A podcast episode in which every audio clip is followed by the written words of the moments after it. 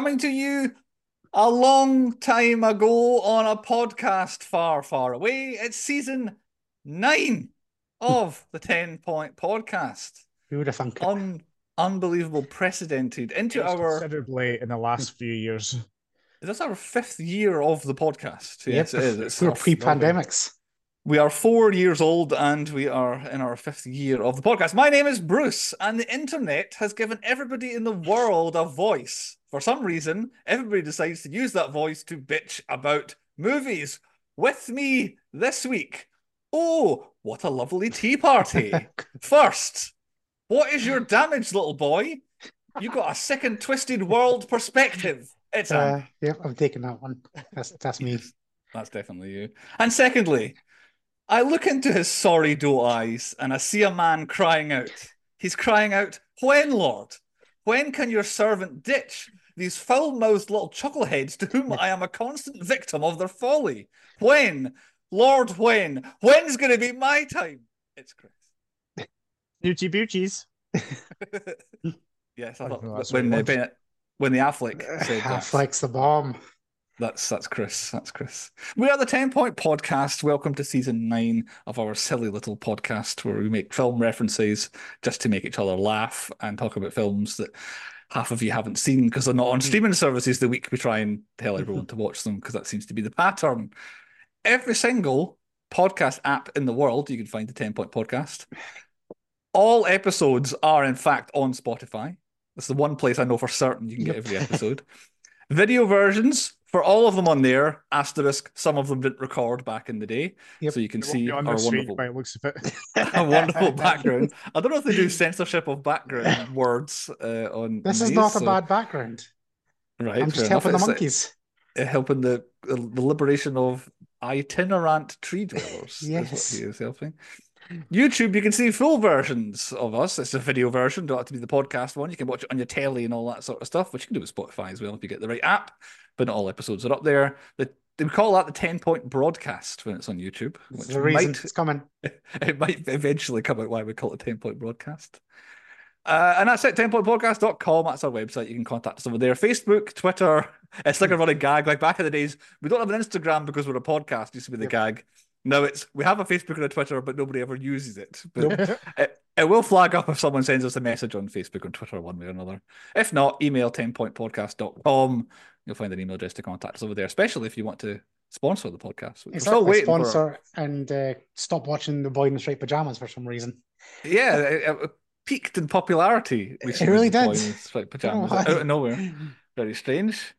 Which reminds me that I was looking at one of our most watched episodes recently. I've never forgotten which one it was. On the YouTubes, as I was looking through it for the pointies, one episode had an inexplicable amount of number more than the other ones. Look Who's Talking, and I think Blade were the two big ones. Well, Blade 2 was the first ever one on the channel, which is why I think it was so popular. But there's one recently had a huge number. I've forgotten which one it was. I meant to mention it on the pointies. But anyway, that's who we are.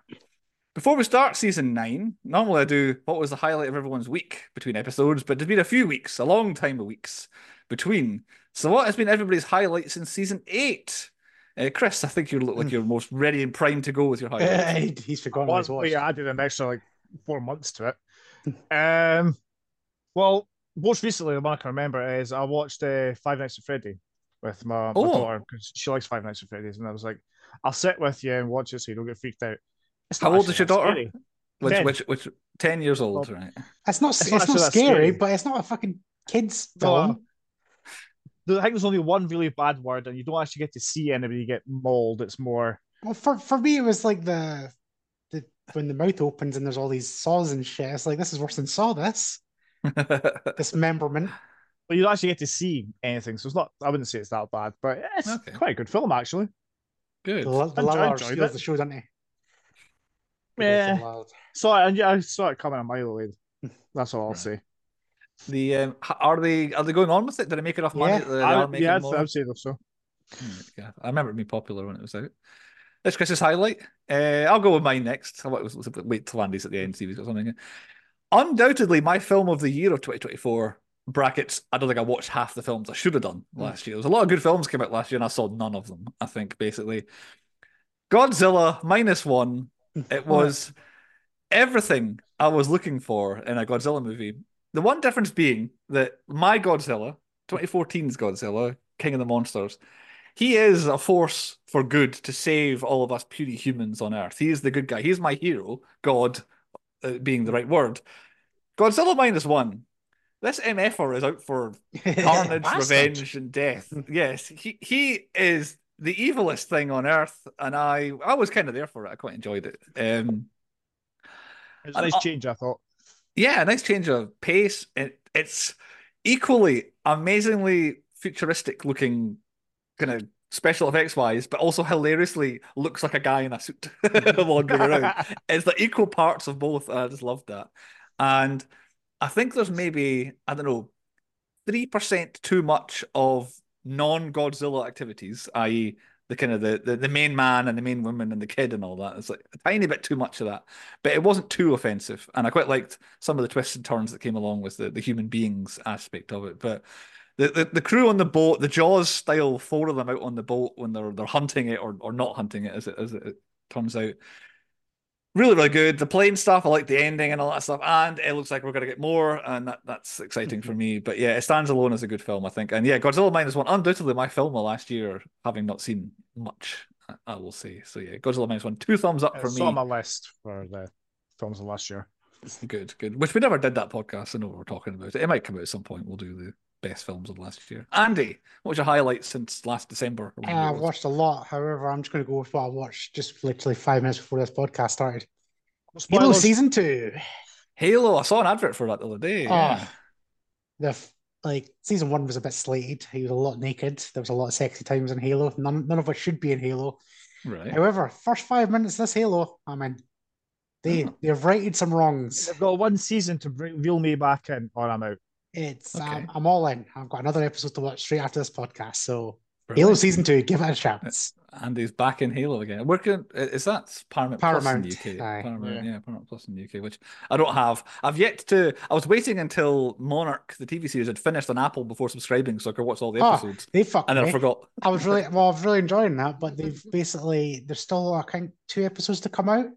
But they're holding off until the new Godzilla comes out because I can see exactly what's happening because I'm trying to work out the timelines in this. It's all over the shop anyway. Right. But apparently it massively links to the new one. So they've had to hold off the episodes and I think they've moved Godzilla up 2 weeks as well to try and time with it as well. My free trial's going to run out then. But yeah, I've got to find it all in a month. But yeah, Godzilla, I've already watched the 2014 Godzilla and King of the Monsters this year. I'm Godzilla hype. I'm putting off watching Godzilla v. Kong because I don't remember liking it that much. So we'll get there eventually.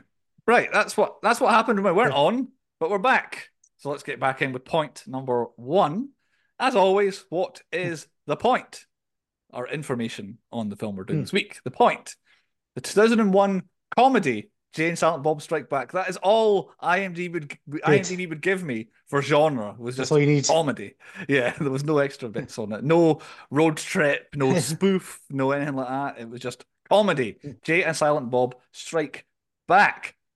Co-starring, written and directed by Kevin Smith. And I've got the 4 famous fours here, so you can argue with me. Kevin Smith, famous for Clerks, Chasing Amy, Dogma, and Clerks 2. That's what Kevin Smith is saying. I had 4. I was going to say, that's the only other film I've seen him in. True, yeah. Because he's a stormtrooper, but is it on a TV show that he's a stormtrooper? I think in Star Wars, or is it one of the he's in Force Awakens. Force Awakens, okay. He's got a line as well. He's got a line. He does have a line. He does. So yeah, you're right. So that's he wrote and directed. We've done him. I think this is now the 4th Kevin Smith film, wrote, directed, and starring. So this Kevin Smith all the previous ones. Is that right? No, I didn't pick Dogma. I thought you did. I think you picked Dogma. You must pick Dogma then, because I didn't. Yeah. I'm picking Clerks 1 and 2. All right. Clerks 1 and 2. Cool. So our stars, I've kind of gone with the 4 main stars, because the cast list is always alphabetical order. So, and also it often has Kevin Smith and Jason Mewes at the end, who aren't the end of the cast. So main star as Jay, Jason Mewes. And he is famous for Clerks, Dogma, Jay and Silent Bob Strike Back, and Clerks 2. All the same stuff. And yes, he's basically just famous for being in Kevin Smith's films, so nothing too different. Zack and Mary Make a Porno is another film I've seen him in. Yep. Right, so, yep. There's a lot of crossover because he's not the only one. Lester the Molester Von Stein or something like that. Yep, that's his name. Right. A second star I've picked out, he's often highly billed on things, as Holden McNeil and himself, Ben Affleck. Famous for Good Will Hunting, The Town, Argo, and Gone Girl. They are the four Phantoms. Phantoms is, yes, true. Batman, I guess, would be sneaking there at this point because he's quite famous for being Batman, and he's in a lot of things as Ben Affleck. We've done him before, as you may have worked out from that. Third, as Justice, Shannon Elizabeth. Famous for. By the way, this is why I picked this film. The Shannon Elizabeth. Yeah, because you were slagging her off in the pointies, and I was just like, yeah, okay, I'm going for it. It was on the list. I'm moving it up. That's why I did it. A redemption story. The pointies. I don't think we're necessarily slagging her off as such. No, you said she was underused in 13 Ghosts, and then you slagged off 13 Ghosts. So. Well, okay, 13 Ghosts, yeah. She's famous for American Pie. I could end it there. That's what she's famous for. Here's a question. Is she in Scary Movie or Scream? Scary Movie. I hate this every time. She's in Scary Movie. Those two films are confused the hell out of me. Yeah. Scary Movie, correct. She plays Rose McGowan, basically, in Scary Movie, which is the way to work it out. Well, one of the best scenes when she snaps her leg and the thing just like... Yeah. Sorry, carry on. Love Actually is one of the things she's famous for. I think she has literally one scene in that film. And then Jay and Silent Bob Reboot. Not Strike Back, but Reboot, apparently. Which is a thought I had, because I still haven't yet to see Jay and Silent Bob Reboot, as well as Clerks 3. As well as Clerks 3. I've seen neither of them. But yeah, at the end of the film, I was like, I wonder if she comes back in the reboot. And I did this. I was like, oh, she doesn't. Okay. Chris did the best thing ever in the reboot. He was watching it, and we had a few sires, and he was like this. Like, he had the biggest Joel ever.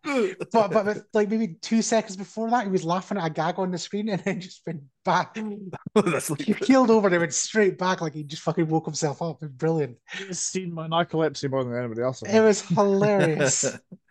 Absolutely shit myself.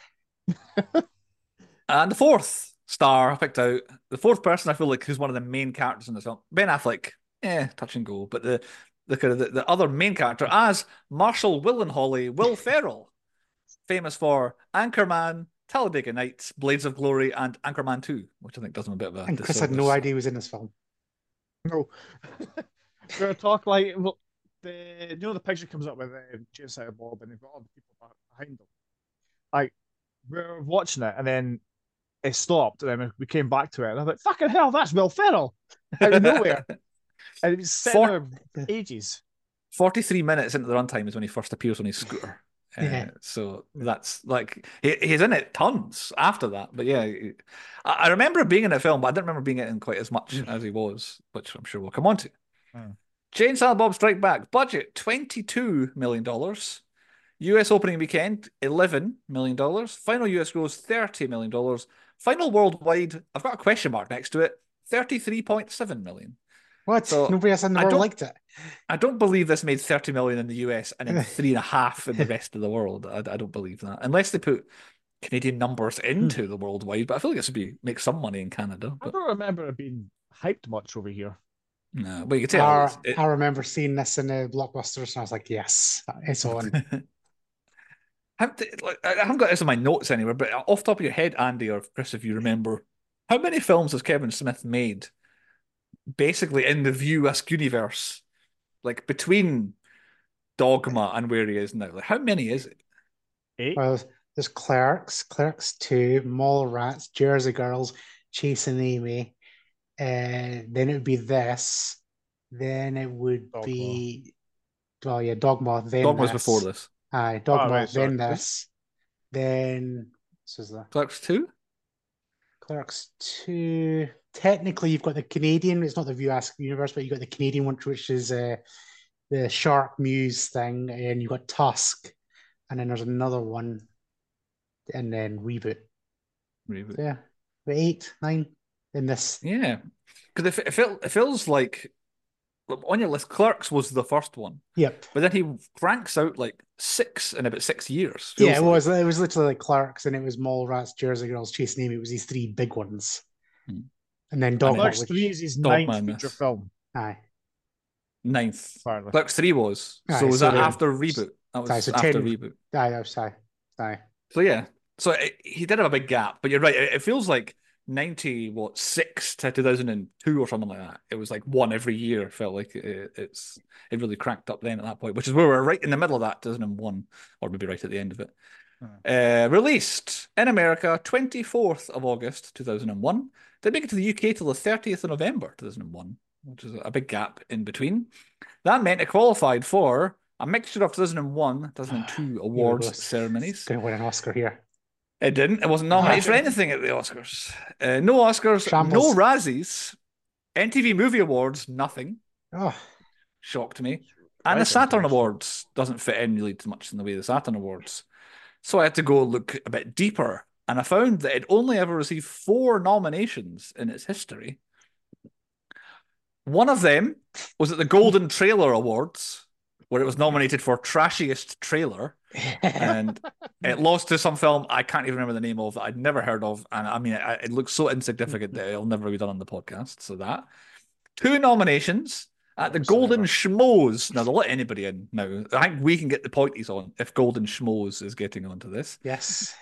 Nominated for Best Comedy of the Year, it lost to Shrek, which it feels weird to be in the same category.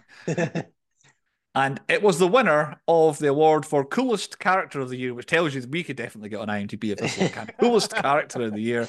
And the winner of Coolest Character was Jay and Silent Bob. So we're definitely putting the pointies on stuff now.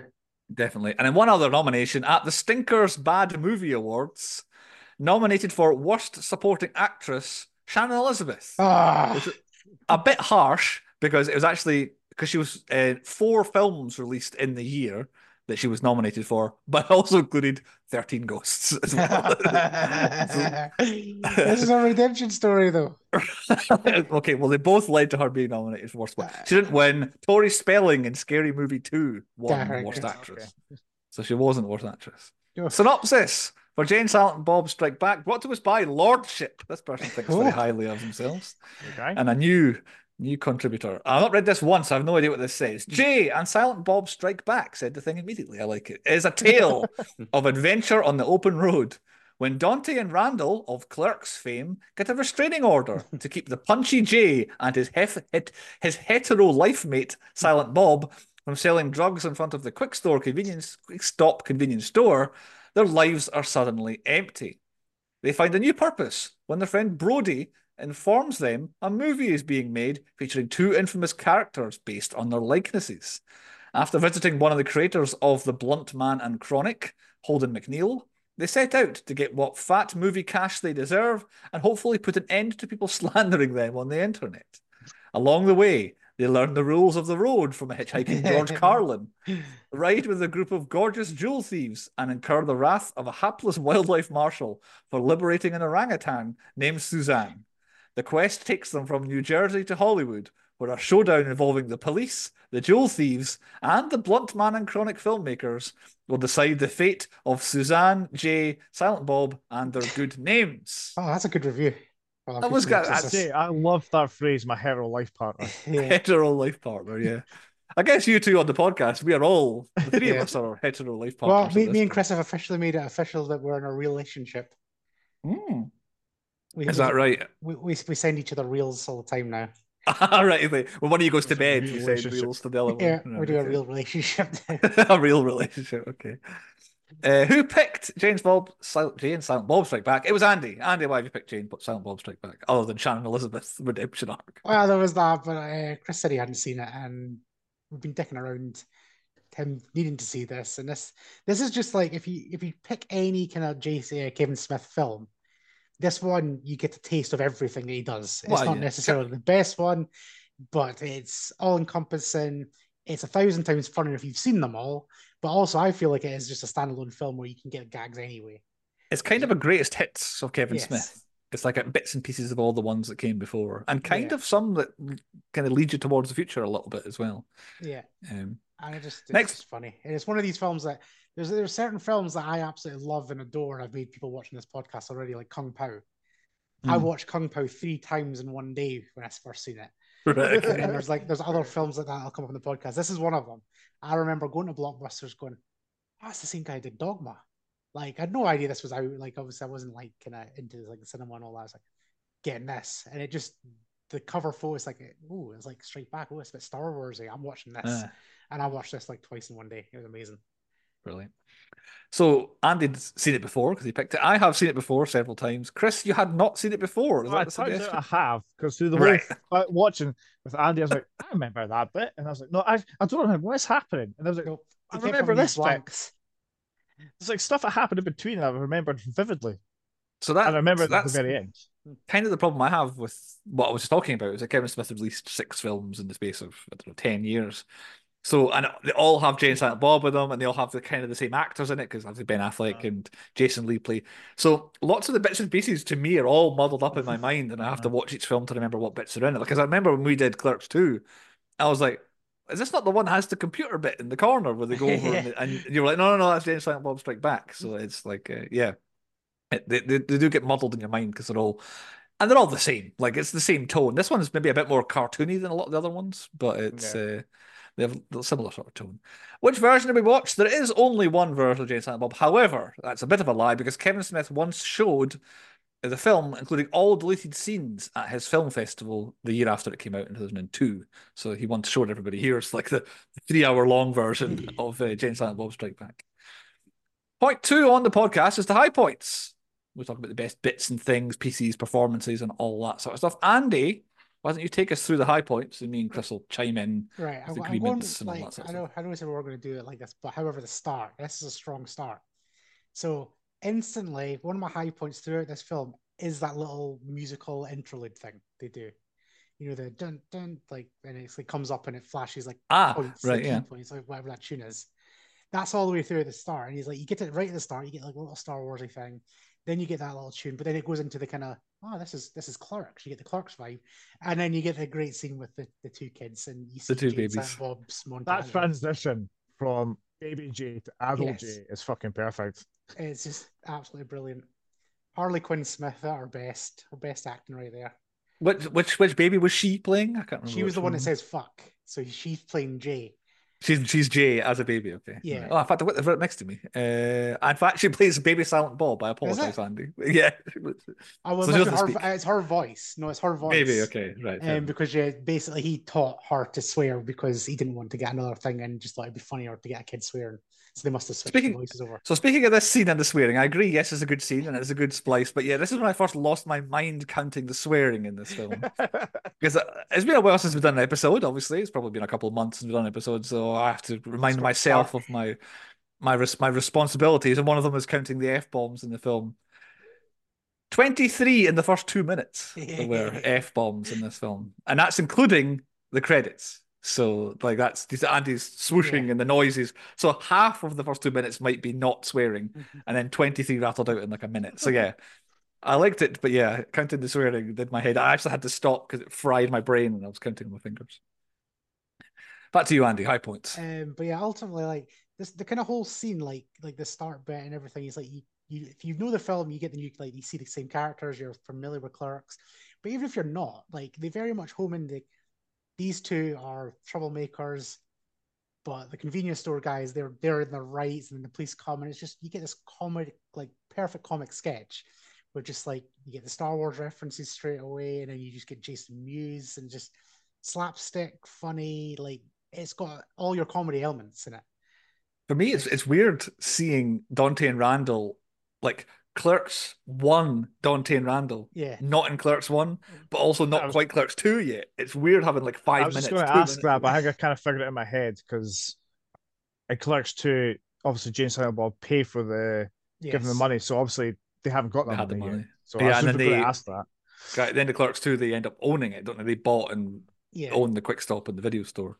And yeah, at this point, they're still just working. It's kind of weird, kind of uncanny, sort of the two of them. It's still Clerks 1, but it's not Clerks 1. It's like, I don't know, what would it be, 7 years later or something like that. It's quite strange. But the kind of tone throughout, you get all the kind of cameos like from Kevin Smith's universe and all that. But it's just like straight away, it's a strong start. It's just like, you got that. But then you just hit cameo after cameo, and this film is about the cameos. The first one, the Ben Affleck scene, is my first high point I had to write down when they go and see Holden McNeil from Chasing Amy. He's Chasing Amy, yes. Chasing Amy, right. Him and Jason Lee are... I'm going to quickly bring up a low point here because I haven't seen Chasing Amy or... What's the other one? Jersey Girl. Jersey Girl? I haven't seen either of them. So when they start throwing names like Holden McNeil and I think Bank K or Brody, I'm just like, I haven't got a fucking clue who they're talking about. Well, see, having not seen Chasing Amy, I thought the film gave me a good enough idea who they were. Yeah. And it's like, okay. That's why I was like, kind of getting onto it. It kind of works that way. So you don't have to know it. It's like they very much try and explain it very quickly. Because it took me a minute or two, or maybe a watch or two over time, to realize that Jason Lee in the scene after is the Jason Lee from Mallrats. Am I right in thinking? Yes. Is that, or is so that a different one? No, so you said, so the one in the comic ones is the Mallrats one. Yeah. But then the other one is Banky. He's the Chasing Amy one. He's from Chasing Amy, yeah. So yes. I've got there over time, still never having seen. But then also, I've only ever seen Mallrats, I think, once. But I remember that much. So, it's, yeah. I saw this film probably only after Clerks 1 and Dogma. I might only have seen those two at a push. It might have been maybe even after Dogma. So no, just him explaining the internet and stuff like that is just... What the expletive deleted is the internet. That was the first time I actually like lolled. I laughed out loud when Jay's like, no idea what the internet is, which is hilarious now. But even in, I think it doesn't one that was a joke. Like we'd still be on kind of just dial up, like not even getting good broadband back in Moffat. Like you know, it's just like that's what I just connected to straight away. It's just like brilliant, and then it's just like. That's what I used the internet for, was just going online and see what movies were coming out.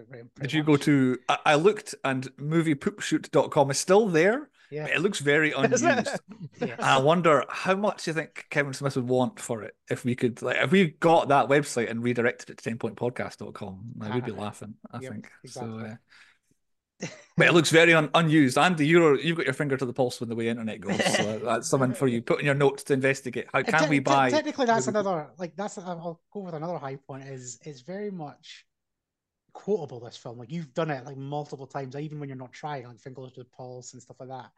It's just there's things I use like you've talked about in previous films. It's just things you use in everyday life. I do this all the time in Clerks. There's a few from this that I do. That I didn't know I did. Well, the biggest one I completely forgot is, you'll know this from doing the shows, going for a salad. Going for a salad, I know. Generally, I completely forgot. That's where I picked it up from. So the context for that is that we used to run shows frequently, and Andy and I would have radios and a few other on the crew. So... we need to know we're on the same team, so we had to know whereabouts. Where are you? Oh, I'm in this location, that location. But quite occasionally, a group of like lads, one or two of them might have to go use the facilities in the building. So we can't just be, oh, I'm in the toilet on the radio for anyone to hear. Yeah. So I'm going for a salad, or something involving salad was a stand-in for going to the toilet. And turns out Andy had forgotten that he'd taken it. I completely forgot. I just thought, I forgot this is where this came from. And one of my favorite times was I was at a show. And it was like a gaming show, and now you never want to use a toilet where gamers are. They're grim. So I walked through into the next hall, into the venue. I walked past security. It was a yoga show, so it was all these women just bending over and stuff like that. And I walked past security, and the security guard just looked at me blank in the eye. I went, hey, where are you going? I'm like, oh, I'm off for a salad. And he's like, all right. And just let me go. So he knew. He knew this film. He knew what I was talking about. So, of course, the quote, it doesn't mean that in the film. It's just, it's one of the scenes where Jay loses the head with Bob not speaking when he can. And he's just trying to sign language him the sign of the back of the car. Salad. Like, you need to go for a shit. And he shakes his head, you need to go for a salad, was the next thing he said. And I was like, oh my God, that's the same thing. Oh no, wait, it's not. It's only to me, Andy, and a few others. That's the same subconsciously, thing. This film just ekes things into my brain. And it's just, it does it so well. I didn't even notice it was from this film. So it's now an established canon on the podcast now. That, going for a salad is going for a shite. Yeah, I'm going to hang out with like Chris for the next high point because I reckon he's going to go right to where I'm going anyway. Fair enough. Where is he? If it is the same place, I'm at George Carlin and his explanation of the rules of the road. The rules of the road. The book. It's just hilarious. He's got such George Carlin voice as well. He does his voice. Yeah. I was like. I know that voice. What animated show have I seen that voice in? And it's like turns to him. Oh yeah, it's George Carlin. Yeah, of course it is. Yeah. I just love his just saying it's expected of you. If you it's like doesn't matter. He's like nobody's gay anymore. It's just We're all here for a good time. It's the 21st century. And he's so ahead of his time. Like, George Carlin, I don't know if you ever watched his stand-up. He's brilliant. And I've seen bits and pieces. Yeah. He is very much ahead of his time, like when he was doing it in the early 90s and stuff like that. And it's just...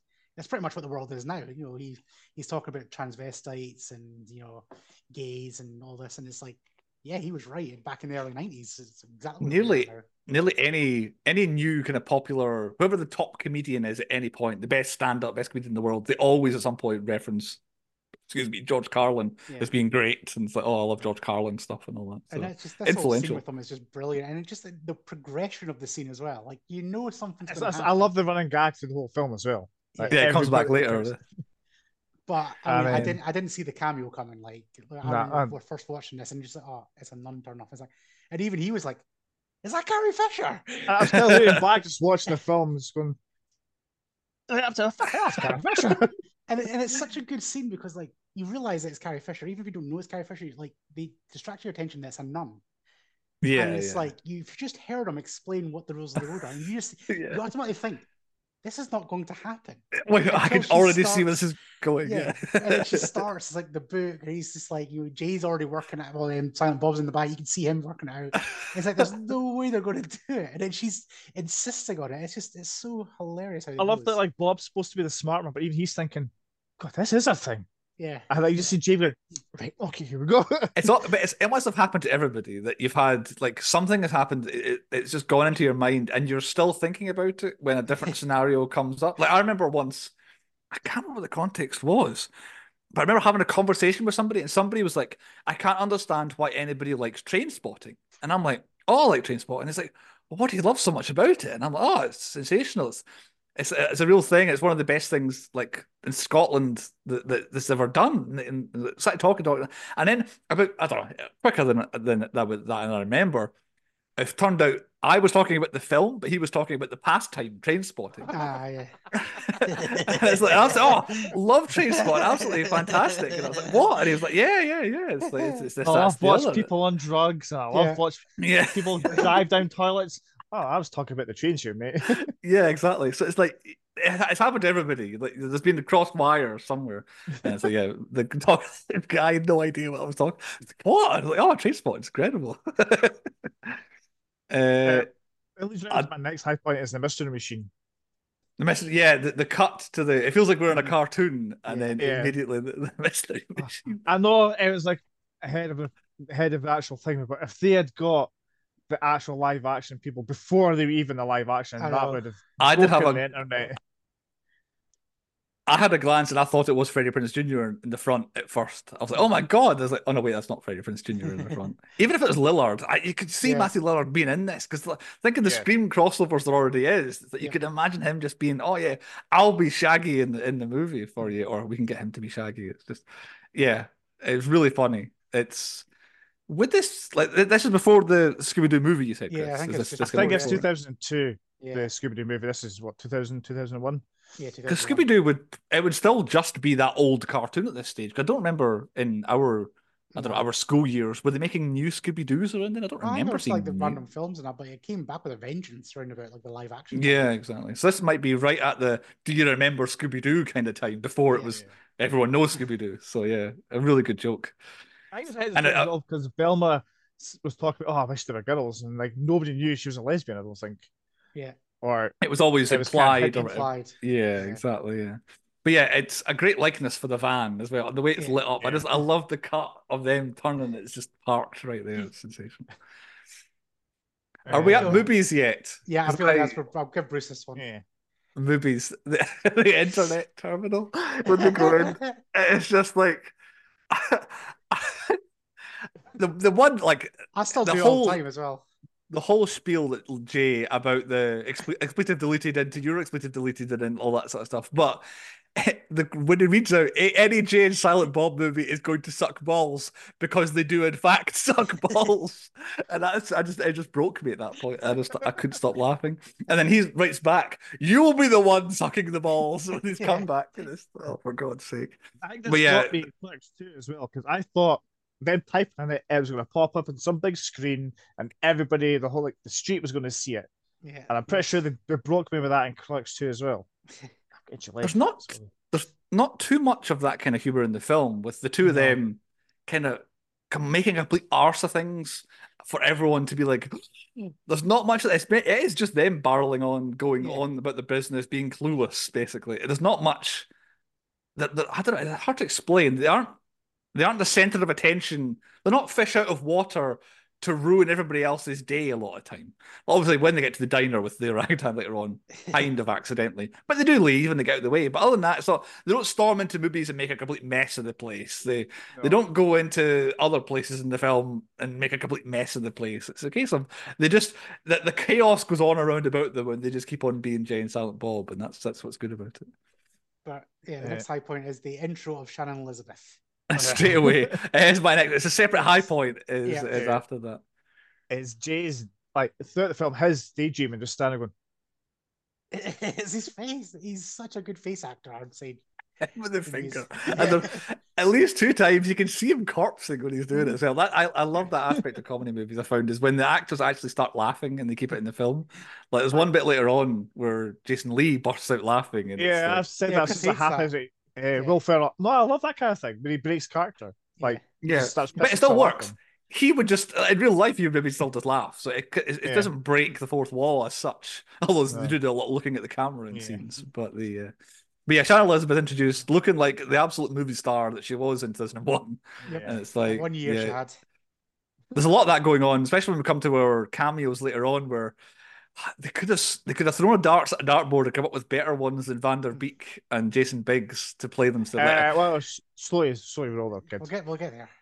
Okay, we'll get there. But I'm just saying, like, if they could have landed on young actors to play those roles, that would have been perfect. It's like Shannon Elizabeth, she's great, but this is kind of what she's famous for. She didn't become a big movie star beyond this. It's like Eliza Dushku, they got her perfect because like she'd just be coming off the back of Buffy and stuff like that. Mm. And then after this, she actually went on to do like Wrong Turn, and then she had her own kind of career in Dollhouse and doing other things. That's right, Dollhouse. Yeah. But my high points are kind of mostly kind of Will Ferrell related now. And right, okay. I've got one more before we get to Will Ferrell, and it's literally just after this. Sean William Scott. Yeah.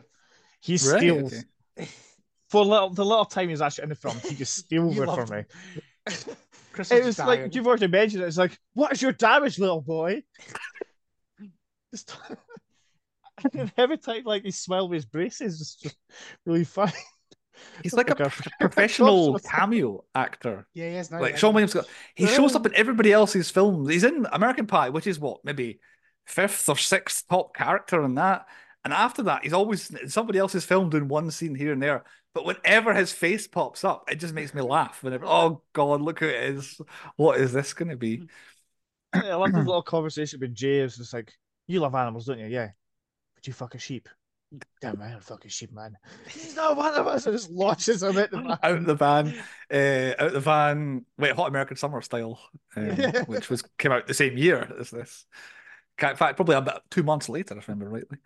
There's a lot of it in the film, but my favorite Jay doing something cut to Silent Bob in the whole film is Jay. Oh yeah, we steal monkeys all the time, and it goes to Bob, and Bob's just like.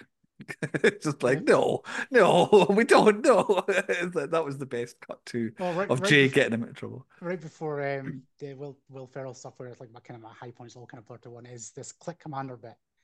Is I'm gonna bring it up later, but it's up there with best plan. It's fucking genius. That's planning ahead. Yeah, but with Jay, can you just because would the plan have been to get Sean William Scott to do that? Yes. Right, okay, but he'd be a bit more innocent. He would know what he was talking about. Yeah, would he? So. I don't know if he. I didn't work with him. This must have been on the fly. Yeah. But no, even doing that thing, like Jay Corpse is there. He's like talking about clit. He's like, you hear him giggling and he's doing it. Yeah.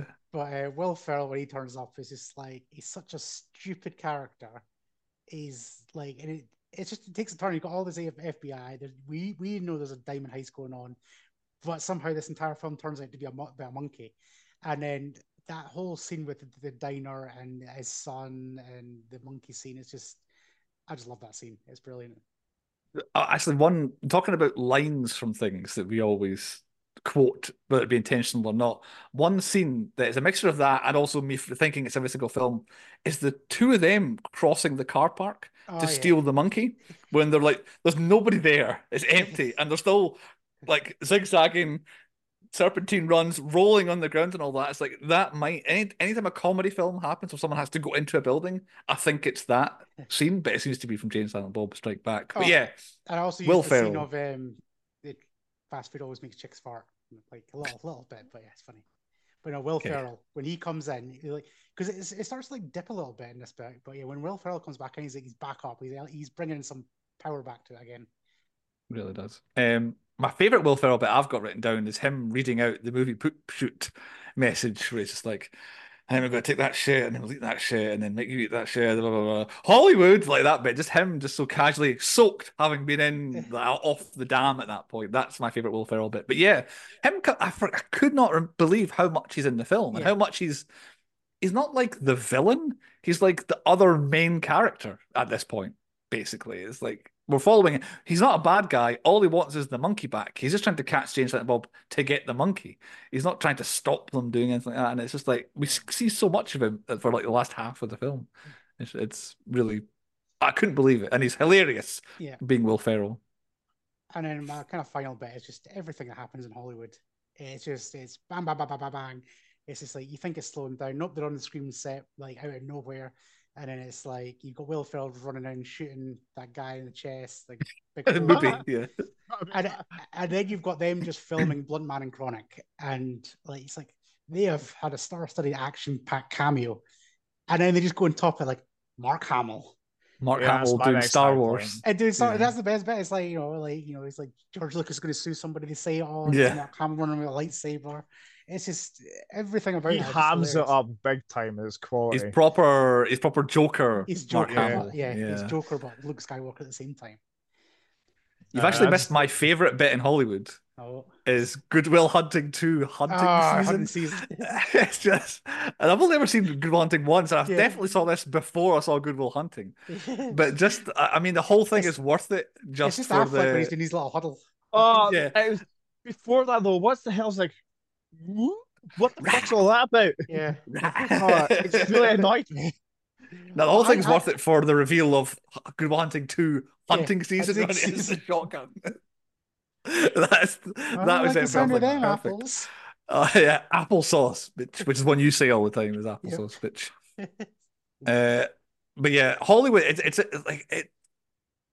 It's like three films in one, this film. The first 40 minutes, before Will Ferrell bit, there's the chase bit with Will Ferrell, and then there's them just basically parodying 2001 Hollywood with a running from scene to scene to bit and all that sort of stuff. I must admit, I do every single time, no matter how many times I see it, is when Jay and Silent Bob run around the corner and go straight into that wall and they fly off, and they're like, fucking Hollywood's so fake, man. Every time, it just gets me, because it's just so well done. I'm out of written down high points, so if anyone's got anything else they want, my ultimate one is just they've done it. It's how you should wrap up a film, and it's just with one of the greatest songs of all time, Morris Day and the Time. I love the greatest songs of Morris Day and the Time. Yeah, yes. Just before that, like, it never gets old. Adults beating up kids. oh yeah, them flying around beating up everybody is hilarious. That's like one of the few bits I remember. It's just them being a block. It's like, even that's a banger. Double banger songs. Like, how many people want to kick some ass? I put that on my, like, back in the day, my iPod. And then Jungle Love. That was on my iPod. And multiple burnt CDs. It was like he used to do like CDs for everybody. He would put on two songs on every CD. Doesn't matter who it was. Yep. And it would be Morris Day and the Time and how many people will kick some ass. Yep. Or like the one right at the very start, he would just put them on whether you wanted it or not. Yep. It was a banger of a song. Really? I don't know. Essential. It's just a great, like, I like it when you get everybody back together, and then I love a credits where you get like the face and it's like it tells you they're like the actor's name. Me too. I love a credit like that.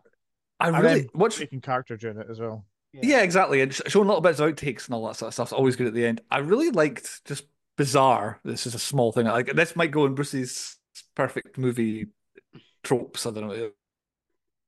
Oh, he broke. To build the whole, not after, before the credits, or before the black and white credits. I'm still here. Yeah, The last thing is a freeze frame on Jay and Silent Bob. Mm-hmm. Oh, yeah. Looking just happy, content, and you can tell it's the actors are happy what's going on, how it's went. The characters are happy. It's the end of the film. And it's a nice sort of freeze frame on them just looking like content, happy, and all that sort of stuff. So yeah, I really like that. So put that in my and then you list that nobody's keeping. That Chris didn't even know there was existed. I only saw it on my second viewing. So, Marvel saved this for me because I had no idea it was there. It's a great post-credit scene. This. Yeah. It's very missable as well in more ways than one. But yeah, I did not know it was there up until my second viewing this week throughout history, and I did not know that was there. I know. At point three, the low points of what we thought the worst bits, things, performances, gimmicks, bits and pieces from the film. I want to ask Andy to take us to the low points, so maybe just chime in, and I've not got hundreds, so I'll say that much. So, I've got a major one. I've got one major one that annoys me. Let's lead off with the major one then. Right. So you've got Missy, Chrissy, and Sissy, and whatever the other one is. But Kevin Smith's wife, Kevin Smith's wife takes me out of it. She doesn't fit into that group. Yeah, because she's not a little bit famous. Aye, well, there's that. Well, it's not that. There's definitely that. Harsh. But also, well, compared, yes. I would say, but she's definitely not famous. Yes. Yeah, exactly. And young and up-and-coming famous at the time. Like, Ali Larter was in something quite big just before that. I've never forgot what it was. Was she in Final Destination just before that? That might be the first Final Destination. And then Elijah Dushku's No Way Up, Shannon Elizabeth's American Pie. And then there's just this random, let's be not too harsh about it, slightly older than the others one that's in the squad. And it's like, yeah, you're a bit... And then she doesn't have much to do, in fairness. She's not in it a lot, really. To be fair, this is what I think. Like, what was Justice's role in the whole group? Because she could have just been, what was she called? Like Kevin Smith's wife's character. Yeah, whichever Missy, I think she might have been. I don't know. Because like they all hate Justice. Like every time they just slap her on the head, and she just doesn't do anything. It's like I'm the brains, things the broad, what the tech, what are you? Yeah, you don't. She doesn't bring anything. She's not necessary to the group. Well, she was because they needed three of them to go through the laser for some reason. Like, which brings me on quite nicely to what my one is the laser room. Yep. Everything about the laser room. It's like I roll, oh my god, another laser room in another movie and another parody. Matrix parody. Yeah. Doubled up with Matrix and all that. Although walking across the car park is pretty good, in fairness. But yeah. And then hilarious backflips through it and all that. And it's like the fart, I'm just like, okay, this film is now bottomed out, is the fart blowing the whole thing. But yeah, why does it need three of them to dance their way through lasers to pick up basically a handful of diamonds, while one of them goes and steals a different car, where they just could have kept the van that they had.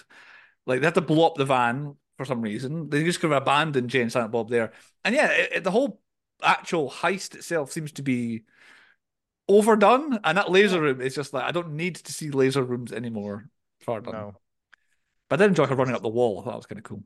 But, no. The whole cheap heist thing just annoyed me. I didn't like it at all. Apart from seeing them in leather cat suits, but that was it. That's pretty much for why they shoehorned it in. I think so, yeah. I've only really got one other low point, to be honest. It's not a film that has proper low point. There's a lot of bits I like, bits I remember, bits I find funny, and then there's a lot of just kind of, oh, well, that's fine. Just kind of, okay, that's not especially hilarious, but it's part of the film, and I'm entertained. When it comes to low points, it's really whether the sense of humour.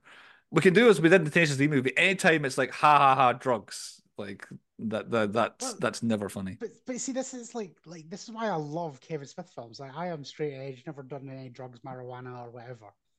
And I think the reason for it is because I love these films so much. I like to laugh at stoners. Yes, exactly.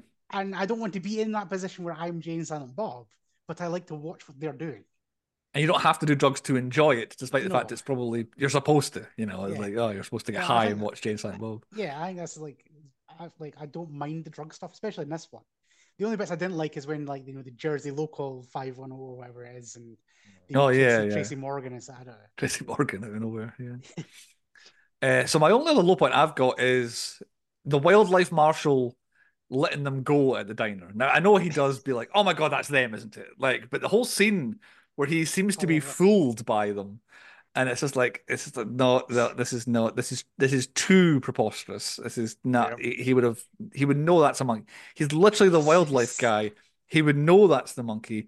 But why would he let anyone go? And like, why is he letting them go and telling everybody else to stay? And it's just like, because it was a gay fiasco back in the day. This would have been a proper international incident. That's the problem. They wouldn't have to deal with the politics. Yes. So, yeah, I guess him being like, oh, that's them, isn't it? And going after them, and then we go into the fugitive, and that's funny. But for me, him being fooled for 5 minutes, it wasn't funny.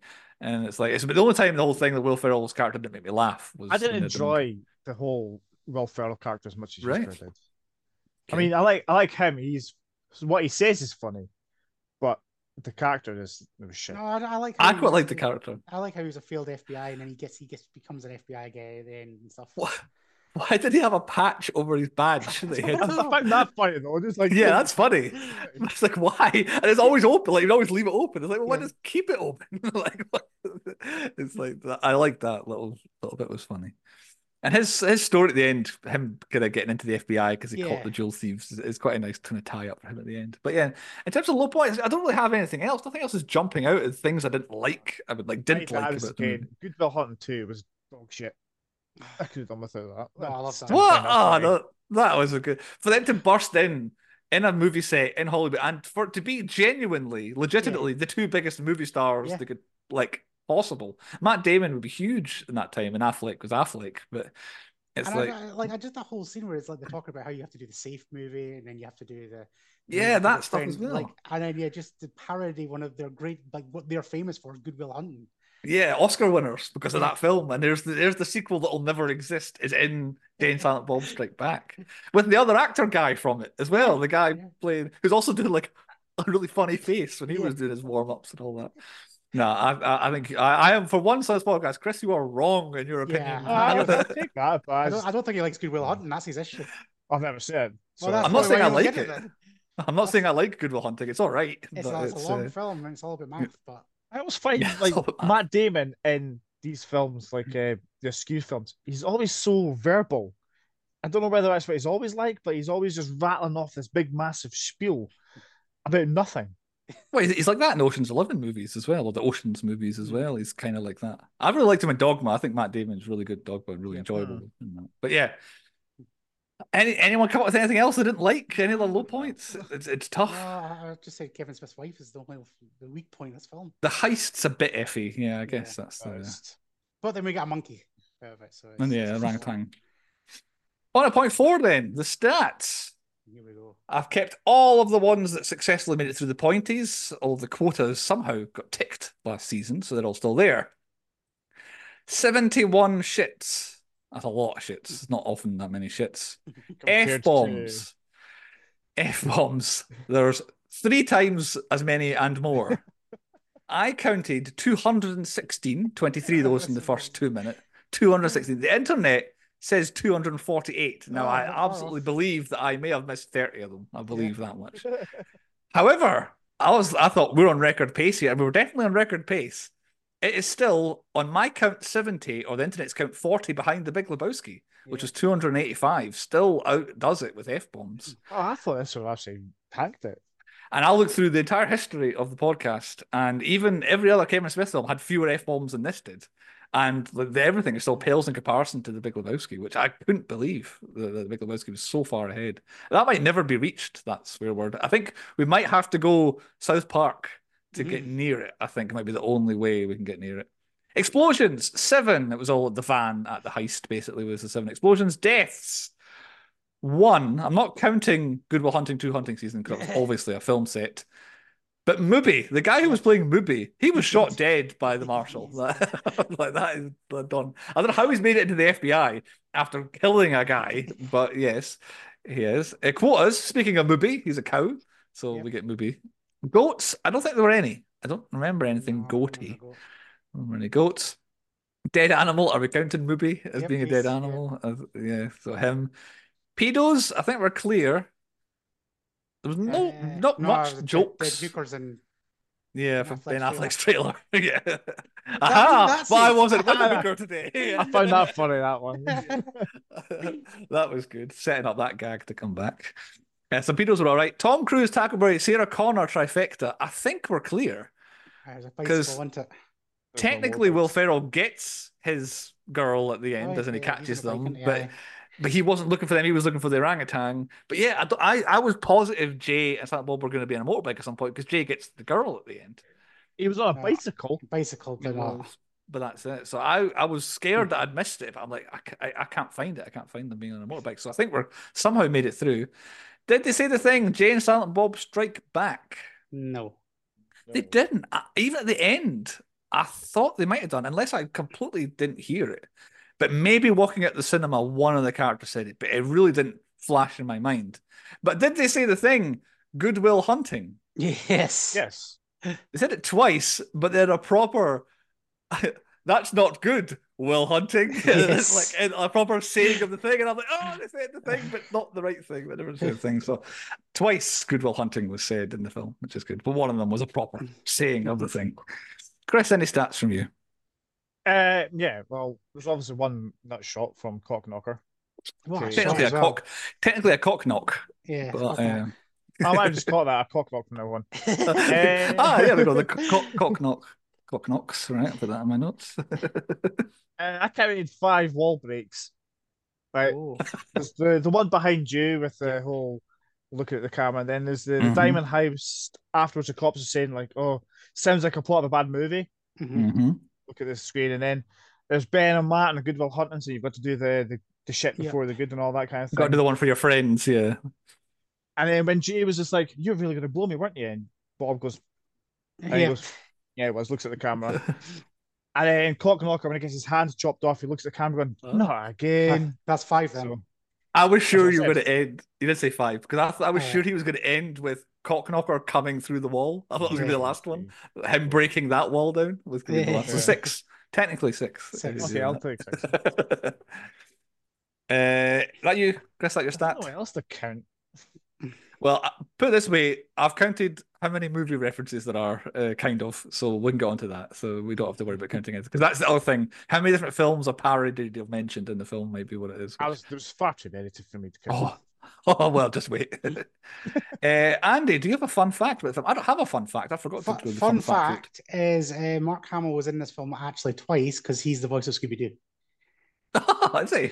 Yes. Ah, I did not know that. He is Scooby-Doo's voice in the dream sequence thing. As the usual guy does his voice, it was quite a good likeness. Matthew Lillard now. Yeah. Oh no, he's Shaggy. He's Shaggy. Obviously, stupid. Point 5 is the 10-point podcast quiz. Andy is still the quiz master, and well, we won't discuss who the quiz champion is. It's controversial, but it might be Chris. Well, speaking of shade controversy, this could be hard as fuck because I have a list just like Jay and Silent Bob do. So they compiled a list and they were going to go around and kick everybody's ass. I have a list of 10,000 general knowledge questions. Oh, right. Okay. Okay. So to make it... It's an hour and a half. Never sure. So to make it 100% fair and random, because Chris always moans... He does, yeah. Chris, I want you to pick a page between 1 and 200. 15. Page 15, right? Right. So this is the quiz we're on. Right. Page 15. So now, this quiz, it's going to be 10 questions, 5 questions each. I'm probably not going to be able to pronounce half of these things because I've never read it, because it's a random mysterious page. I just see there's a lot of things you probably can't see, but there's millions of questions. Okay. And all you have to do is you pick your own fate. You pick a number and read the question. Okay. They're all general knowledge. These could be random. They could be right. So how many numbers are we picking between? Sorry. So you're picking this one. So Chris has picked page 14. So this is quiz number 7, and it's between 1 and 100. 1 and 100. He's already fucking over. I said page 15. Hey. He's already fucking over. I said page 15. Yeah, but quiz 7 could be on page 15. 15 is question 51 down. So I've went up to question 1, which is on page 14 and goes into 15. Okay. Apologies. I'll take it back.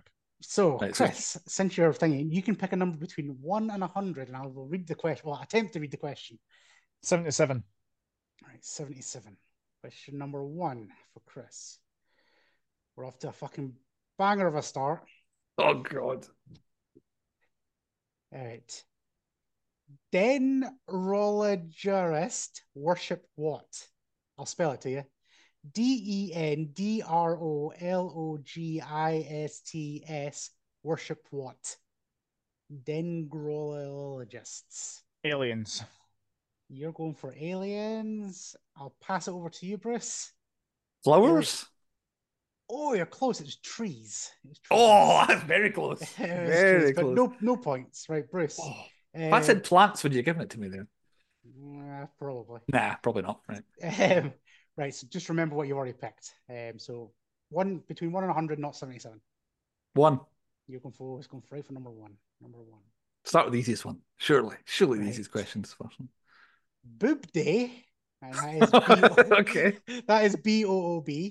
Day in Spain is what day in Britain? Well, the obvious gag is, since this is actually our Valentine's Day episode, by the way, so nice pick for Valentine's Day, the love story between Jason Mewes and Shannon Elizabeth. The obvious gag is Valentine's Day, but I'm not gonna go that. Boob Day.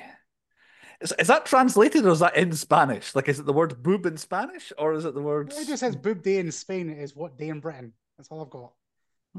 I wasn't going to go and invent 10,000 questions here. I wonder. I'm going to go with, it's probably an obvious answer, but I'm going to go with, is it like the summer solstice? I'll go with that. No, Chris. March 14th. Any particular reason, Chris? It's back on a random date. It was April Fool's Day. That's obvious. Damn, I knew there was like an obvious one. Right, Chris, between 1 and 100. 50. Wait a minute. 50. Why did you pick the worst fucking words? Right. All right, I got it. What food was invented in a sanatorium in 1890? I know this. Actually, now I've read the answer. I 100% know this. I've heard of this. I would say porridge. It's not porridge. Oh, that's annoying. I cannot place it. Spaghetti? It's not spaghetti. Chris was closest. It was Kellogg's cornflakes. Cornflakes. That's right. What it is. That's right. Cornflakes. Bruce, next. 100. Oh, he's going for the last one. Easiest ones at the end. Oh, you got another British question. Good. What was Britain's first colony, which was then later annexed in 1583? Colony, 1583. My dad's a history teacher, so he'll probably be shouting at me. Britain's first colony was annexed. It was annexed in 1583. India? Not India. I just want to say Australia. It was Newfoundland. Oh, I was going to say Canada as well. Damn. Is that what Canada was? I don't know. It's in Canada. I didn't even ask that. You could have said India. If I'd said Canada, and you're like, no, it's not. It's this. It's a part of Canada, I guess. Right, okay, Newfoundland. So, Newfoundland, I think is how you say it. Chris, next. 15. 15. There we go. Oh, here we go. Anthony Daniels played who in which series of films? C-3PO. Yeah, it is. Wait, is it both parts? Because who played who in which series was the... Anthony Daniels played who in the series of films. Ah, so it's C-3PO in which series, Chris? The Star Wars films. Yeah, it's okay. Right. Bruce. Don't try and trip me up, Bruce. I mean, the question was, he played who in which series of films? It's like...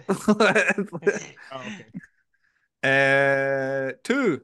Going for number 2. Easiest ones at the start. What crime did Theresa Vaughan commit 62 times in 5 years? Crime. Which crime? It needs to be interesting for it to be a quiz question. So which crime? If it helps, I can give you. They were tried in 1922. Right. But what crime? What was the crime? 62 times. How many years? 5 years. 52 horse times. Theft. Horse theft? Nope, Chris. I want to say prostitution. Bigamy. Bigamy. All right. Okay. Chris, thank you for playing. Oh yeah, I've got to pick a number, don't I? I'm up against it here. Oh, fucking unpacking them. 27. 27. All right. The detours changed to the high numbers when... Are you looking at the answers? The detours changed to the high numbers. Then what name? Jay. The day. All right, I'll read it. The detours changed to the high numbers, comma. Then what name, comma? Question. The Runaways.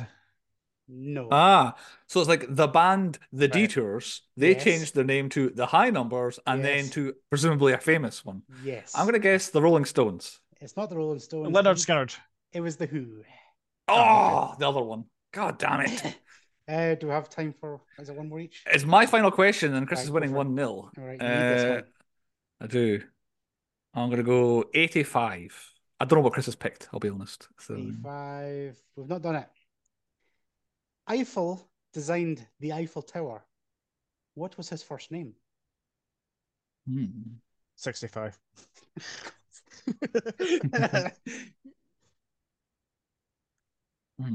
Think of a French name. I've got two French names in mind. Can I get a small hint? Is it hyphenated or is it just a name? Like, is it? Name. It's not like Chris Bruce. It's Chris or Bruce. You know what I'm saying? Like, it's just a name. One word. So I've got two. Which one am I going to go for? What one are you going for? I'm going to go for Jean. Ah, that's what I had in my head. Right. You would have both been wrong because it's Gustave. Oh, it was not Gustave. Pierre was my other one. I was going to go. Absolute domination for me once again. Gustave Eiffel. There you go. I got no questions right. Chris dominated. Chris knows his general knowledge and defeated the list. I'm sure that list of 10,000 quiz questions would come back. Handy that the one film question came out. I don't know. Chris got right on this film podcast. Anyway. Chris won. I cannot argue. I lost that quiz fair and square. Point 6. Movies within movies. Go. We've got a lot to discuss within this point this week. Chris, the 10-point podcast. I'm going to say I've changed it slightly because I've just gone for, what's the word? Hall of Fame nominees because a lot of them are coming back over and over again. So I have, as part of my notes in this, many of Kevin Smith's friends' third and fourth appearances on the podcast is what I've got. So I'll start off easy. So Greg Bronson, who was the bus passenger, was in Starship Troopers as a trooper, Gone in 60 Seconds as a paramedic, Minority Report as an upscale party guest. Matt Damon, this is his third film, Hall of Fame eligible. What was he been in before? Dogma as Loki and Interstellar as Man. Yeah, so two of them are really not really. He's only really been in Dogma because he's kind of in Interstellar and not really in this. But yeah, Matt Damon. So Walter Flanagan, who I'm assuming is a friend, was in Clerks as various people, Dogma as a protester, and Clerks 2 as the pack of smokes guy. Scott Moser, who I think is also a friend. He's the producer. He's like his main whole conspirator. I don't know what the right word is. Was also Clerks, Dogma, and Clerks 2. I'm sure he's the head guy in Clerks. Is he not Snowball? No. Scott Mosier. Is he not the one? Oh yeah, he is. He is doing that at the end. And he's the guy getting him into place for the Good Will Hunting 2 because he's the producer. He's like he probably does that. It's his actual job. One of my favorite guys who is going to come up again because he's on my list.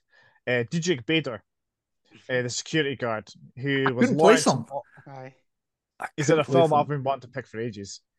Office Space as Lawrence and Napoleon Dynamite as Rex Gladot. Rex Gladot. That's it. Yes, yes. Diedrich Bader. I think he might be. I think we could say he's like a podcast favorite. Diedrich Bader. I think he's a lovely tea party. Yeah, I was like, where did I know him from? Oh my god, he's always hilarious. Whatever he's in, Diedrich Bader. Will Ferrell, Will and Holly. He was in Old School as Frank, Elf, Buddy the Elf, and Semi Pro as Jackie Moon. And he was a losing Hall of Fame nominee last season. And I think this might put him right back in the running again, since Andy and I are very high on his performance. He's got some tough competition with the next one. Sean William Scott, who is only... Evolutionary wasn't a cameo. Brent, he was in this. In Evolution, he was Wayne. In Old School, he was Peppers. He was one of my all-time favourite scenes from an actor. It just took it in the neck. You've got a full dart in your neck. Yes! Previous winner Carrie Fisher, who I'll just take off. I won't mention her ever again. Hall of Famer Carrie Fisher. Yeah. She's back again doing what she does best. Star Wars New Hope is Leia. Blues Brothers is a mystery woman. The Burbs, who I always forget, is Carol Peterson. And When Harry Met Sally, which I forgot we did. That's right. Yeah, that's right. Yeah. Hall of Fame. She did 3 in a season. That's why, wasn't it? Was it Harry Met Sally, Star Wars, and maybe Blues Brothers was all the same season? The Affleck, who was as Holden in himself, was Dogma as Battlebay, Clerks 2 as Gawking Guy, and Gone Girl was Nick Dunn. And Gone Girl, yeah. Ben Affleck, also Hall of Fame potential. Fun fact. Right. He's going to get in the Hall of Fame when he does Phantoms, I'm telling you. Somebody picked Phantoms. Right, okay. Well, it won't be me. A fun fact, he mentions some of these films in the reboot. Yes. So, right, okay. Jason Lee as Brody's Banky, Dogma, Azrael, and Clerks 2 as Lance Downs. Ernest O'Donnell, who I think must be another friend, was a cop. In Clerks, he was a trainer, and Dogma, he was a reporter. And your usual Brian O'Halloran, Jeff Anderson, who played the same characters. Hall of Famer Jeff Anderson, I think you'll find. Yes, Hall of Famer. Remember that. Salsa Shark. And they played different people in Dogma, but Jason Mewes and Kevin Smith, who have played the same characters through everything. Always been the same ones they have. So I need to remember. I forgot his name now. Jeff Anderson. The one you've missed, who's not been in 3 films, but I think he's a significant appearance that I needed to mention. In this film, he played the smoking man from the X-Files in this film. But William B. Davis, who's most famous for being the smoking man in the X-Files, he was in Look Who's Talking as a drug doctor or something like that. So he's actually the 2nd time that William B. Davis has been on the podcast. I was like, oh my God, they've got the actual guy from the X-Files. It turned out we've done it before. So yeah, it's really good. I've no others other than that, Chris, because we're trying to scale back the universe since now we're at the point where everybody... It's getting too big, the multiverse. It is. And I keep picking these films with just, we've got so much to talk about. The same cast, yeah. Have you recast us into the film, Chris? I did, quite simply. I put Andy as Jay, me as Silent Bob, and you as Brody. Okay, I'll take Brody. Brody's not too bad. At one point, I was going to do it. And I was since you've got a hat on. I do have the hat on. Maybe I'm more banky. I was going to do... What way was it going to be? I was Jay, Andy Silent Bob, and Chris, you were Suzanne, the orangutan. That's what I was going to do at one stage. Andy's just Jay. Like, he just can't stop the filter. No, but he doesn't talk as much as Jay. Andy's an element of silentness as well. On this, he's silent, but in the real world, he's fucking Jay. Depends what I'm up to. A characteristics of both. Exactly, he does. He's both of them. Cartman is my one and only character. He might talk too much as well.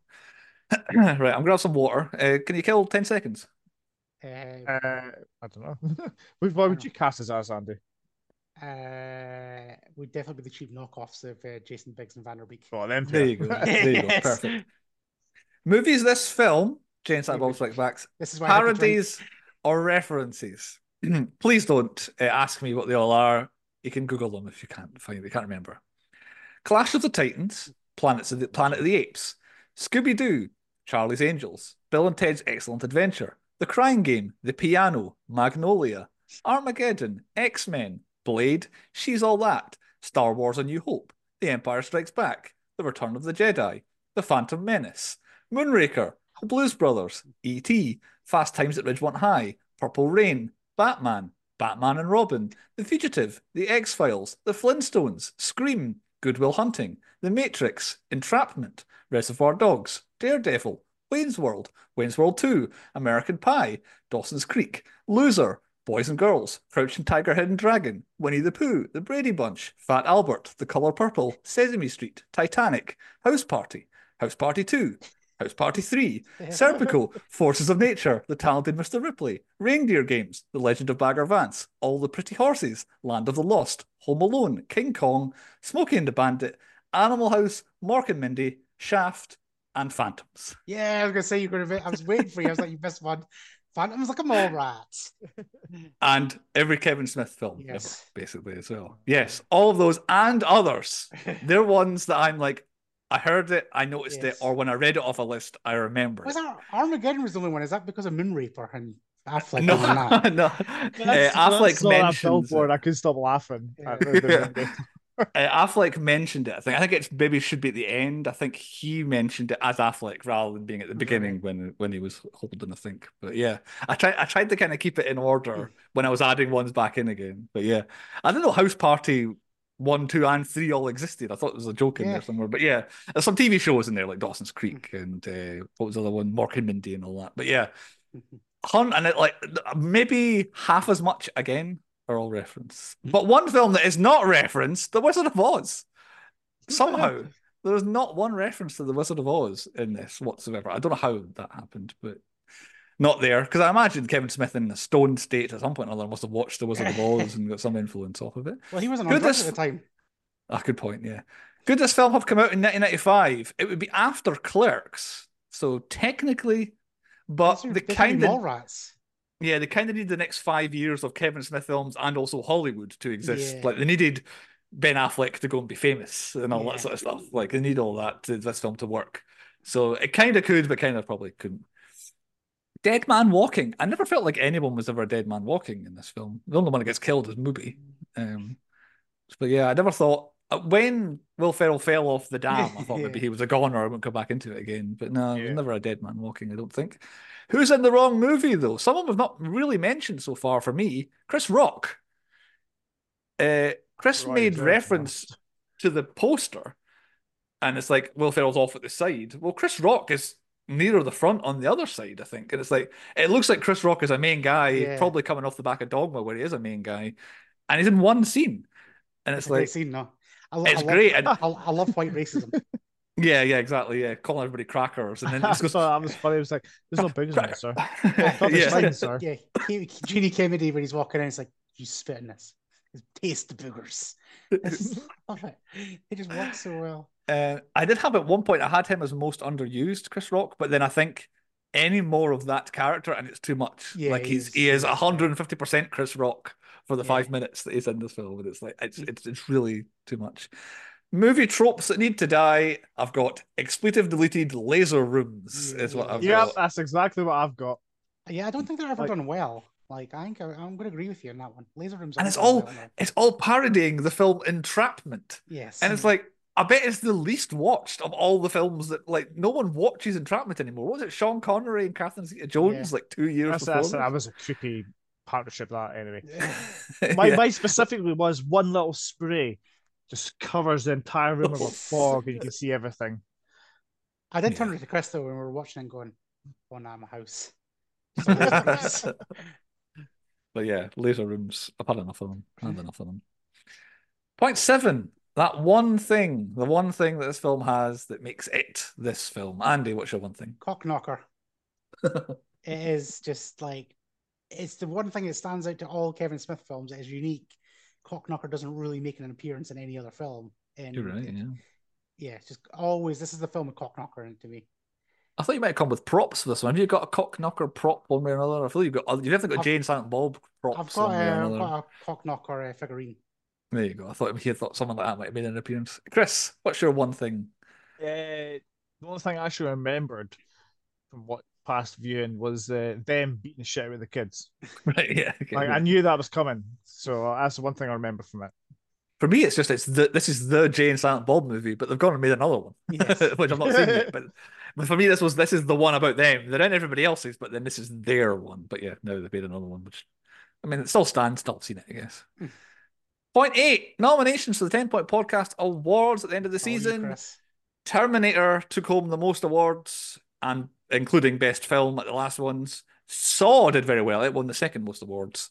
Out of 20 films, 15 won a pointy last season. So pretty good. I thought it was a good spread. But this season, we start fresh. Chris, nominate some things and we'll tell you when you're right and wrong. So I put Best Actors Jason Mewes. For someone who off his tits that much and still pulling out a performance, he's got to be some actor. Yeah, I've gone for him. Like he is, I'll always say he's just playing himself, but he does it pretty well. I've got my best acting. My most underused was Jeff Anderson. Yeah. You could be right. In fact, yes, you're right because we love him and he's 10-Point Podcast Hall of Famer. And you're right. Jeff Anderson. But this was the film where I think they all fell out anyway, and they just got him in, and then he didn't do anything for ages afterwards. Still stands. I don't care about their fucking lives. He's not in this film enough. Professional. My best badass, I put Suzanne the orangutan. I've got as Missy, Sissy, and Chrissy. I've got. They were pretty badasses. They were quite badass. Yeah. If you wanted to narrow it down to one, it's whichever one Eliza Dushku was. Yes. She was the most badass. I think so. But I think the squad. I mean, he basically banged that pizza guy, gave everybody a little bit. That's right. Yeah, yeah. It's actually bang on. That's just like she went like that, and he was like, "Here, have it in the house." And she was all like growling and stuff and excited about it. He was running upstairs to go and see her. Yeah. That shoot off my fucking head. He was going pizza. Up. She wanted a bit of Sicilian sausage. What was that? She wanted some thick Sicilian or something like that. It blew my fucking mind. I thought he just ran away. No, he was heading up. Oh, the more you know. Okay, so John Connor's ginger pal ward Suzanne, the ape. Is she the unsung hero? I mean, she does come in clutch a couple of times, doesn't she, Suzanne? I couldn't come up with anyone else, so yeah. John Connor's ginger pal, if you've not heard the point, orangutans are literally ginger, so... Exactly, yeah. It's unsung hero. Unsung hero, because John Connor's ginger pal saved humanity in Terminator 2, so the John Connor's ginger pal award, maybe Suzanne the ginger orangutan, maybe. Yeah, could be. I would say there's somebody else better, I don't think. No one jumps out, no. So it's staying there for now, anyway. So best team, Jay and Silent Bob and Suzanne. I had Jay and Silent Bob, they're very successful at do. Yeah. I was going to put Missy, Sissy, Chrissy and all that, but then no, they're not. They kind of fall apart. Yeah, Jay and Silent Bob, they set out with a plan. They went to go and stop that movie. Technically, they stopped it. They did stop it, but then they made it and got a bunch of money, so they did what they needed to do. And then they had to go and beat everybody up. And then, we're going to beat everybody up who's making fun of us on the internet. They fixed their initial problem, which was slagging them off. So yes, it was a successful plan. My biggest bellend was whatever one Eliza Dushku was. I want to say Sissy. I went Banky for not paying them out, just going and making the movie and not giving them anything. I think Banky. That's a dick move. That. Yeah. Okay. Best villain, Cockknocker. Yeah, I think so. Yeah. Yeah, because he actually is. Like, when you think about it, on my second viewing, I was like, why is Mark Hamill fighting them? Like, at one point he does say cut, but it's like he does a lot of actual, like, he must actually cockknock Jay. Yes. And I only noticed in, like, second viewing, it seems like, will you call off Vanderbeek? Yes. Yeah. So, yeah, he actually is a villain because he is trying to attack them for some reason. Best death, I put Mooby, obviously, because it has to be. It's funny. It was meant to be a warning shot. Yeah. Best inanimate object was the bong saber. I guess so. Good, yes. I'll reluctantly put the bong saber in. I think. Yeah. Best plan is the double though, where you can take a hit or whatever they call it. Yeah. The best plan was the diamond house. It was only foiled by a fart. I think getting a patsy to steal a monkey so you can steal diamonds next door is a good plan. I'll include the whole thing because that was their plan. Because Brett was going to be a patsy, so they just used them. Yeah, because he just stole the monkey, and then. But I still don't know why three of them are trying to steal the diamonds when just Elijah Dushku could have done it. But it's a good plan and a flawed plan, so it's going to probably come into worst plan as well at the same time. No, I don't have a worst plan nominee, so it might do. Yeah, so they've got Andy's nominated there. Yeah, the three of them trying to get over the laser grid is probably the worst plan. You're right. It's a bad aspect. One. Yeah, all three of them are going to carry the fucking diamonds back. It must be. This doesn't make any sense. Because like you don't need even throwing the sound thing. Yeah, like, you don't need to. Why? Okay, it's both. It has to be both. I'm sorry. Best weapon is the bong saber. Right. Yeah. Best special effects. Oh, fuck it. Never mind that one. No, worst special effects was the mirror getting thrown over the laser grid. Wasn't a mirror? Well, it was a mirror. It was supposed to be a mirror. It was like a thing. That thing. I thought it was like a powder mirror thing. Is it worse than Jay and Silent Bob ETing it? Is that worse than that? Yeah, because that's meant to be funny, whereas that's probably meant to look cool. Yeah. The laser. So yeah, probably right. Okay, are we going to agree on this one? Best cameo, Mark Hamill. I've got Matt Damon. Oh, see, I've went sideways now. If I had to agree with somebody, it would be Mark Hamill, right? Because I didn't expect him because he's not done any other Kevin Smith film. However, the one that got me is Ghostface. Right, okay. I didn't see that coming. Like, I remember watching this film first, and then was it Scream 3 or whatever it is when they're on the Miramax set. For me, it's Ghostface. Yeah, 3. Yeah. I think we have to just call it a draw. I think there's 100, so it's like, yeah. My most unexpected was Alanis Morissette. Danny John-Jules. Now, I changed my mind 3 times here. Danny John-Jules, Scooby-Doo. I didn't expect Scooby-Doo to be in it. Yeah. Then John Stewart. Yeah. I didn't expect him to be in it. And I've got Wes Craven, which goes to Ghostface. I did not expect him. I would say Wes Craven, because technically Ghostface was my favourite cameo. So. Yeah, we'll go Wes Craven then. Best fight was Jay versus Cockknocker. I've done away with best fight. Alright, I'll give it to that then. Best line is Mark Hamill's "Don't fuck with a Jedi Master, son." That's the top line on IMDb. Right, is it? Behind "What's your malfunction, little boy?" I use that all the time. There's so many. Yeah. There's so many funny, like, that's what's the high points of lines in this. Like, any Jay and Silent Bob movie is going to suck balls, because they do in fact suck balls. That's the one that cracked me. And like I said, even personally, it's such a small line, but yeah, you want to, you know, take a shit or do a salad. It's just, yeah, it's tough for one line. But yeah, IMDb says that the Jedi Master one is the popular one. Just Mark Hamill swear, it's always going to be good. Yeah. Maybe go with that then.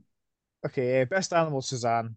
Yeah, the most dangerous animal, Suzanne. I haven't put it down, but always had it. Worst cop was Will Ferrell. I thought he was. I've done away with the cops. I've done away with them. Boom, gone. Well, I'm doing that. Best song or soundtrack was Steppenwolf, "Magic Carpet." No, I've got that. I'm passionate. I knew the whole thing was a setup for Andy trying to be Jungle Love by Morris Day in the time. Yeah. I had Magic Carpet Ride by Steppenwolf, which I didn't know was by them. That's now been added to my list to listen to.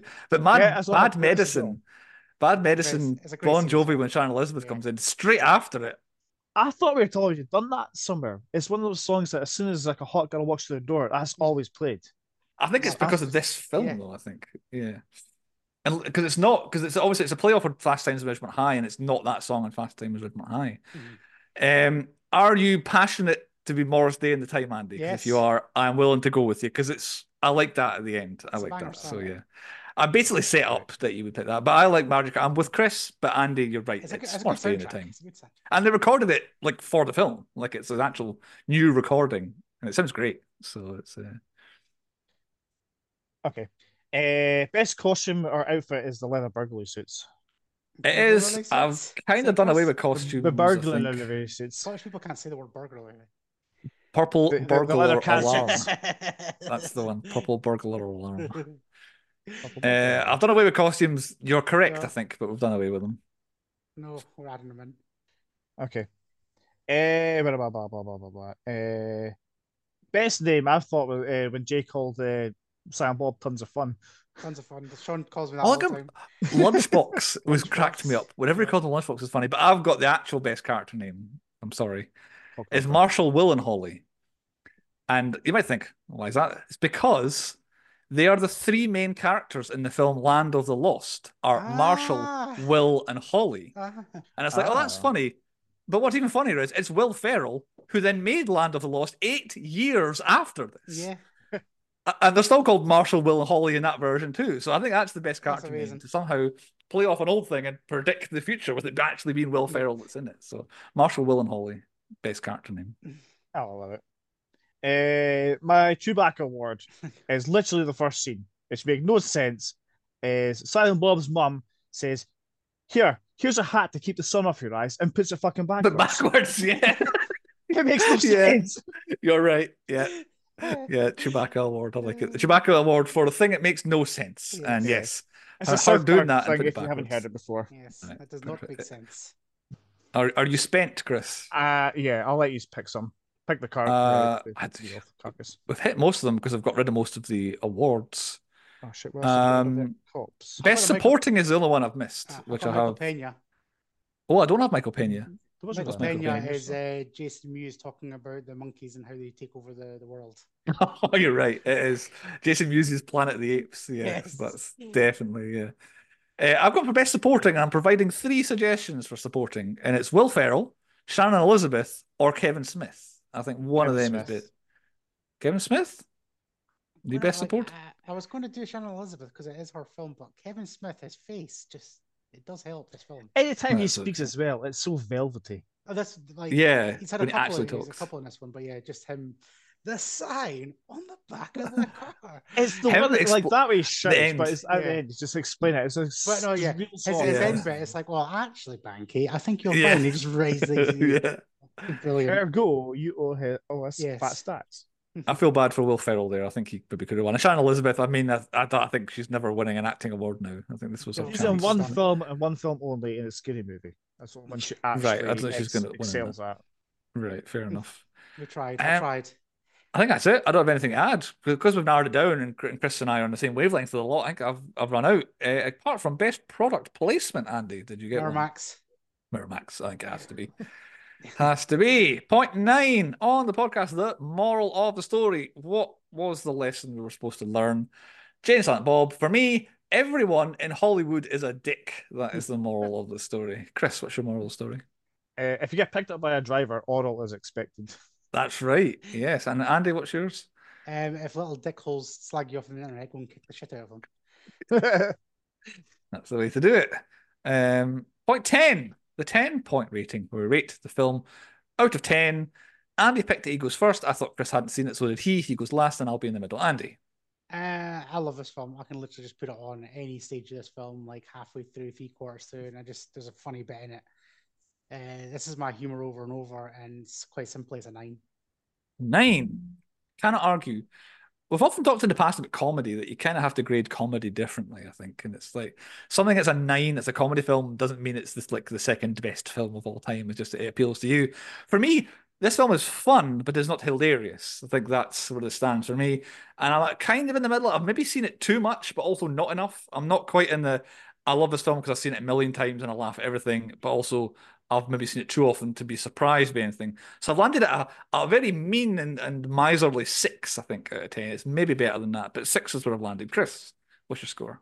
I'm starting to agree with a lot of folk that Jay and Silent Bob are only good in small doses. Shut your fucking mouth. They say that in the film. They say it in the film. They're only good in like other people's movies, like Clerks, but it's not about them. They just make an appearance and do their shtick. It gets boring quite quickly, I think. And there was a few funny moments, mostly Jay just rattling off a whole bunch of stuff and just doing funny stuff. There's a lot of eye rolls. Like the whole heist scene, I just say it. Shit. Don't spray it. It's a 5. Oh. 5? Okay. What's your damage, little boy? Jesus hell. If it was just a film about him, 10. Just random quotes, but yeah. There's a balance, because there is even films where there isn't enough Jay and Silent Bob. It's you need to get Jason the perfect. That, trust me. Right, okay. A 7 is where we land, which is fair. I think 7 might have been where I went, and also if I'd rated it a 7, it would have still been a 7. So I think that's a 7 out of 10 is probably right for Jay and Silent Bob Strike Back. I mean, it's the top end of Kevin Smith films, but it's not the best one. It's like I don't think anyone would try and argue it's the best one. It's Andy's first selection. He says he has a theme, Chris. We both get one guess at what it is. I've got an absolute wrong answer, but I thought Andy might try and subvert things, and this might be the first in Andy's selection of his favourite directors. Andy, is that your theme? I hate directors, so no. But, I thought maybe you might be like, well, here's some good ones. I thought you might be, but no, that's okay. Chris, what's your one guess at Andy's theme? I'm going to say Andy's favourite films. Ooh. Everything's my favourite films. That's why I do this podcast, but no. Well, no, everything's your favorite. I mean, if we look historically, I think you've rated more films below a 2 or more below a 3 than anyone. They're still up on my list. And you've given out fewer 10s than anyone as well, I think. I'm going to say like your top tier films. Right, I'm going all out this season. Well, I like his favorite films. Like his top tier films. No, he's going out with. It's not that. Right, that's our guesses. We'll get 2 guesses next time on Andy's theme. Next time on the podcast is Chris's selection. Now, Chris and I we've basically come with the same thing. Neither of us especially want to go, and we both got a long film that What's been Chris is in a long film that somebody won't like. And if it's long, I imagine it's going to appeal to me. And it's not going to. Andy's not going to like it. I don't think. Right. Okay. So Chris, your pick is next, and then my one that's going to be a good double header for Andy. I'm ready for my veto. I've decided this season I'm allowed 2 vetoes. Yeah, you've decided that you get 2. Right? Yes. So yeah, it's a long film. It's a film. Since we're now living in a kind of is it a pre-war stage? Since war is inevitable, as I heard in the news, I'm going to do a war film. And yeah, as with actors I don't think we've done. So that's even worse. Apocalypse Now. All right, that's long. That's long. Now, my opinion on Apocalypse Now is it is hugely long and really difficult to watch, but that's because the only DVD version I've got is the Apocalypse Now Redux that has about an hour extra on it. And I thought it was like when the days of DVD special DVDs came out, I was this must be the special version, and it's like 4 hours long. It's like, oh my god! So hopefully I can see the actual version of Apocalypse Now. Long time since I've seen this. I have to remember Martin Sheen. I hate to break your access we've never done before, but we've definitely done Robert Duvall before. Yes. So it's been a long time. Never done a Sheen. Top tier, like on the not top tier, like top on the list. He's in it for one scene, so that's going to come up. You've screwed one of my picks up because I was picking up the ultimate banger of a war film, but I can't now. So. Right, fair enough. I mean, it's going to be a good double header. I tell you, mine's afterwards. But anyway, Apocalypse Now. Starring Martin Sheen and his name escapes me. I've just realised his name escapes Marlon Brando. Yes. And Harrison Ford's in it, Robert Duvall. Yes. And it's on. I was talking about Harrison Ford. Lawrence Fishburne, is he in it? I think he might be in it on the boat. He lied about his age to be in this film. That's right. Very young, yeah. There we go. Apocalypse Now. You've probably heard of it. I'm going to watch the non-Redux version. I'm looking forward to that. And you've got 7 days to find that. And we'll see you next time on the 10 Point Podcast. To watch it.